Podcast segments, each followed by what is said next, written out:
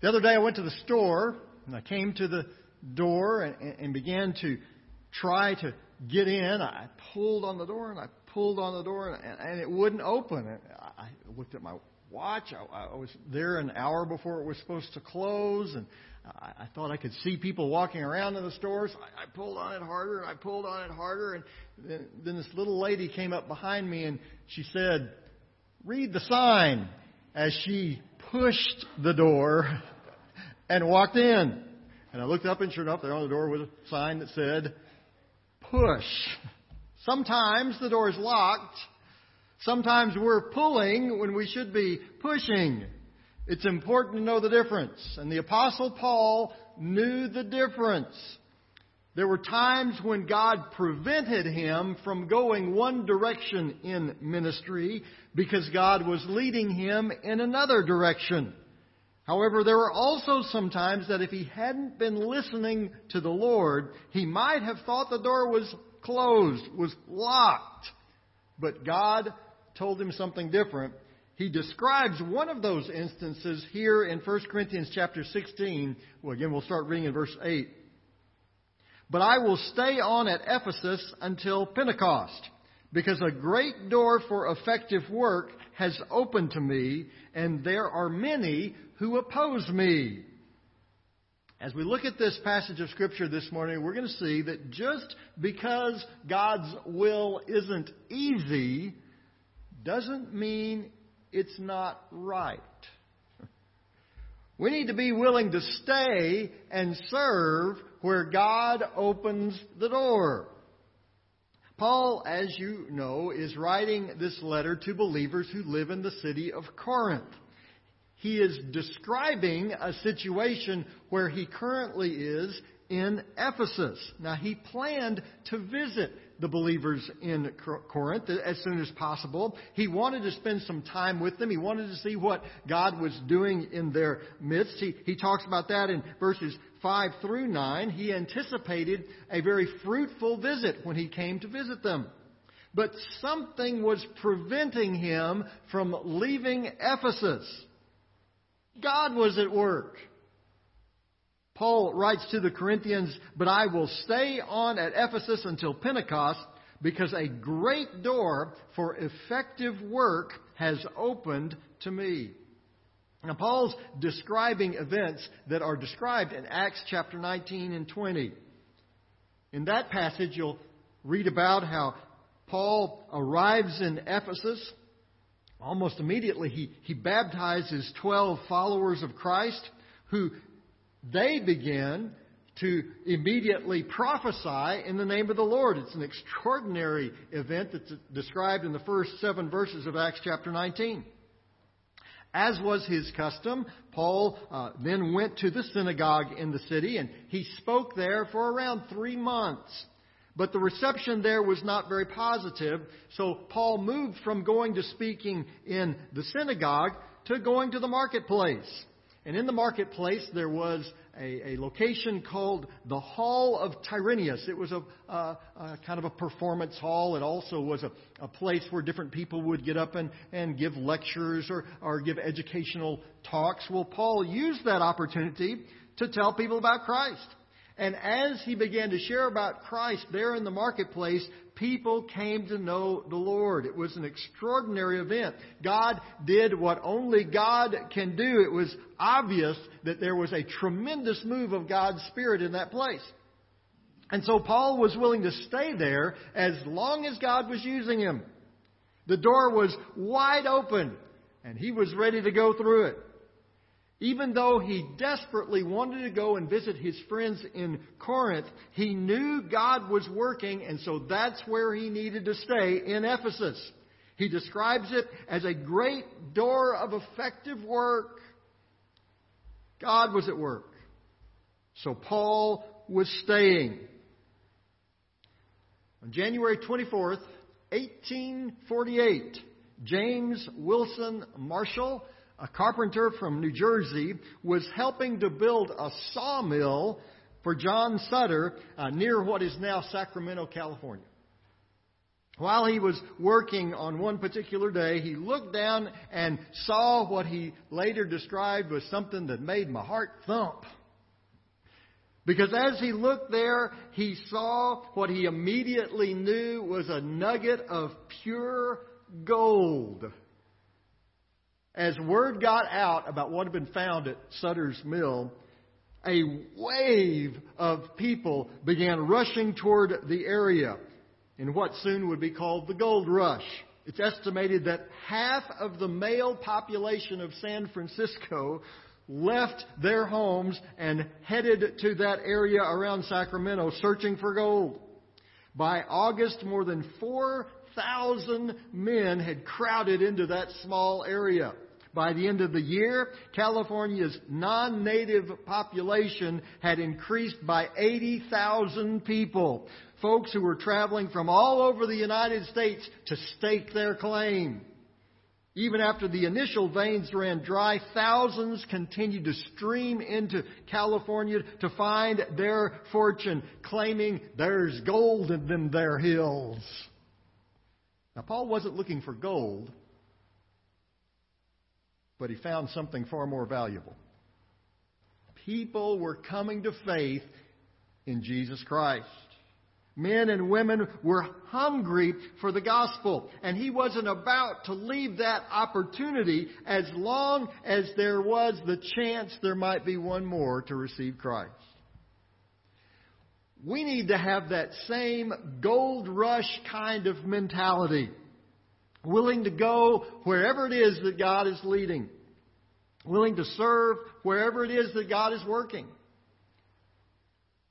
When a store throws a big sale, you'll see people lined up all around the block just waiting to get in, trying to get that Black Friday deal. we need to understand the same thing is happening out in our world. People are ready to hear the gospel. They're waiting for somebody to come and tell them. We will travel hundreds of miles to sit on a hard piece of metal, and for most of the time, not even sit because we're standing, because everybody else in the stadium is standing, cheering on their team.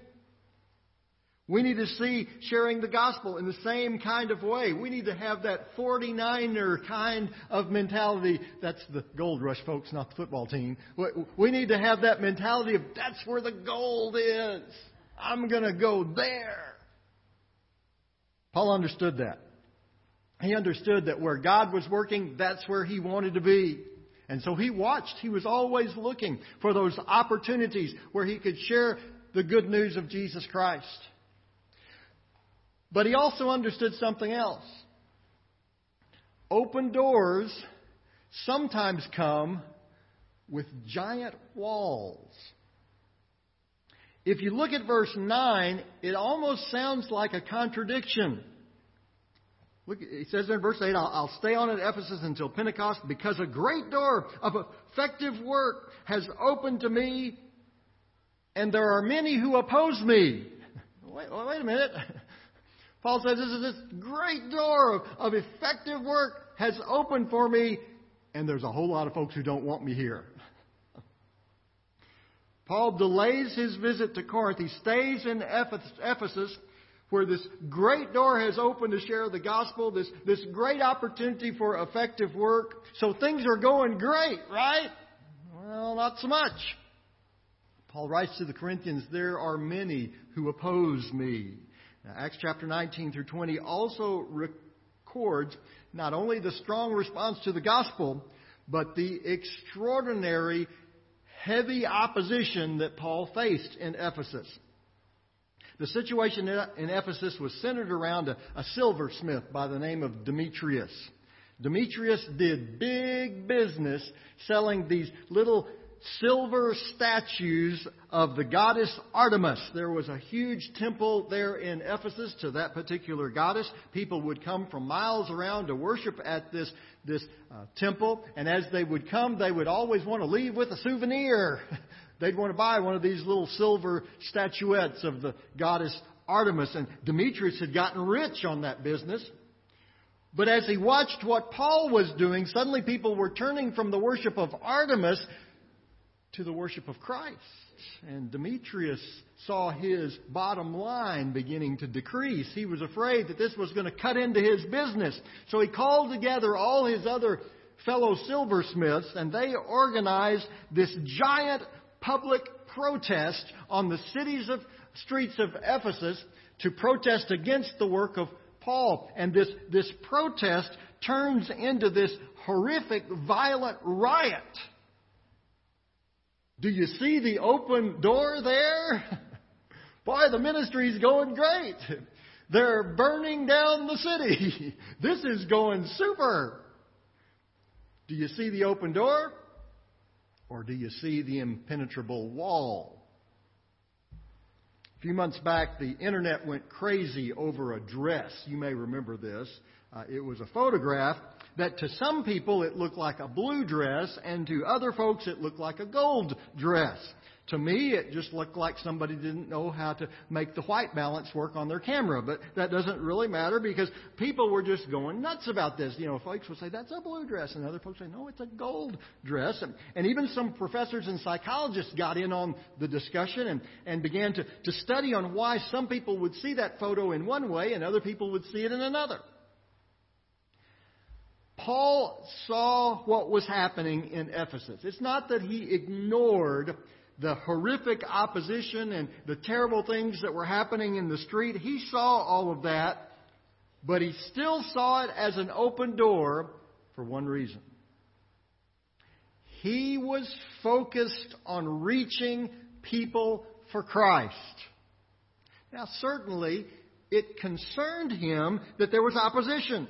It concerned him that there was rioting in the streets. It concerned him that he might be thrown into prison once again for sharing his faith. It wasn't that he was ignoring that, it's just that was not his focus. If he went back to prison, he'd just share the gospel when he was in prison.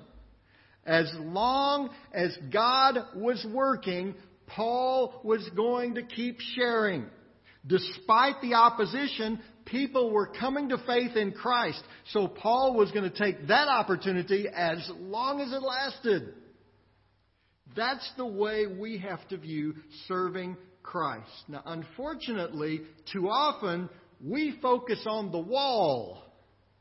We hesitate to serve Christ because it might ruffle some feathers, or we might create some opposition, or it might cost us something. If we focus on the cost, we're going to miss the door. Instead, we need to be like Paul.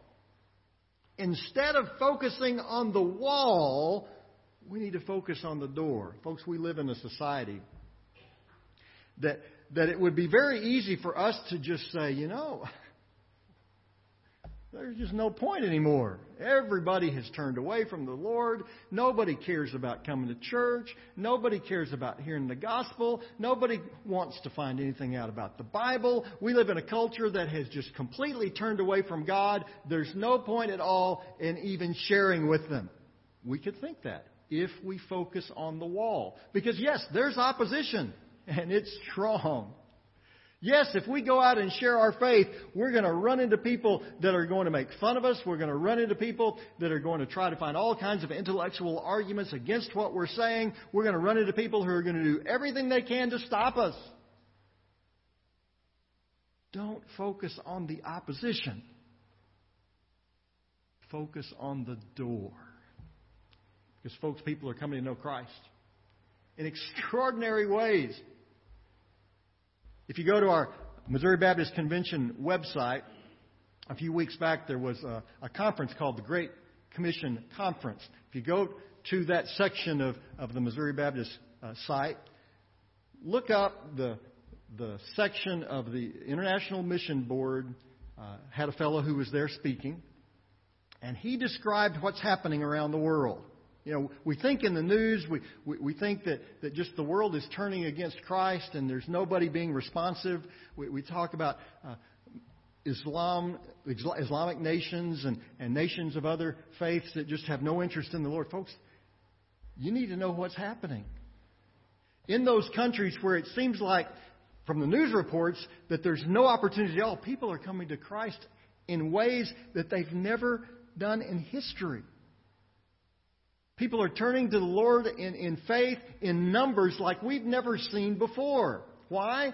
Because there's an open door. Now, if we focus on the wall, we'll just, you know, close our shutters, close our doors, hunker down, and just wait for the Lord to come. But if we focus on the doors that God is opening, the opportunities to share our faith, we'll see that around the world and right here at home, there are opportunities all around us to share the good news of Christ. Instead of focusing on the wall, focus on the door. Heavenly Father, help us. We live in a world that, in our human eyes, looks very closed. There's all kinds of opposition. In a worldwide sense, the opposition is horrifically great. But even here at home, it, seems like there's no interest in the church, there's no interest in your word. The people just aren't open anymore. But God, don't let us focus on the wall. Keep us focused on the doors that you continue to open. Doors of opportunity to share our faith with our neighbors and friends. Doors of opportunity to share our faith with our coworkers. Doors of opportunity to share our faith around the world in ways that have never been open to us before in all history. So, Heavenly Father, help us focus on the door so that we might serve you where you're working so that we would be sensitive to your Holy Spirit's guidance, follow your leadership, and see you work. God, help us, we pray in Jesus' name. Amen.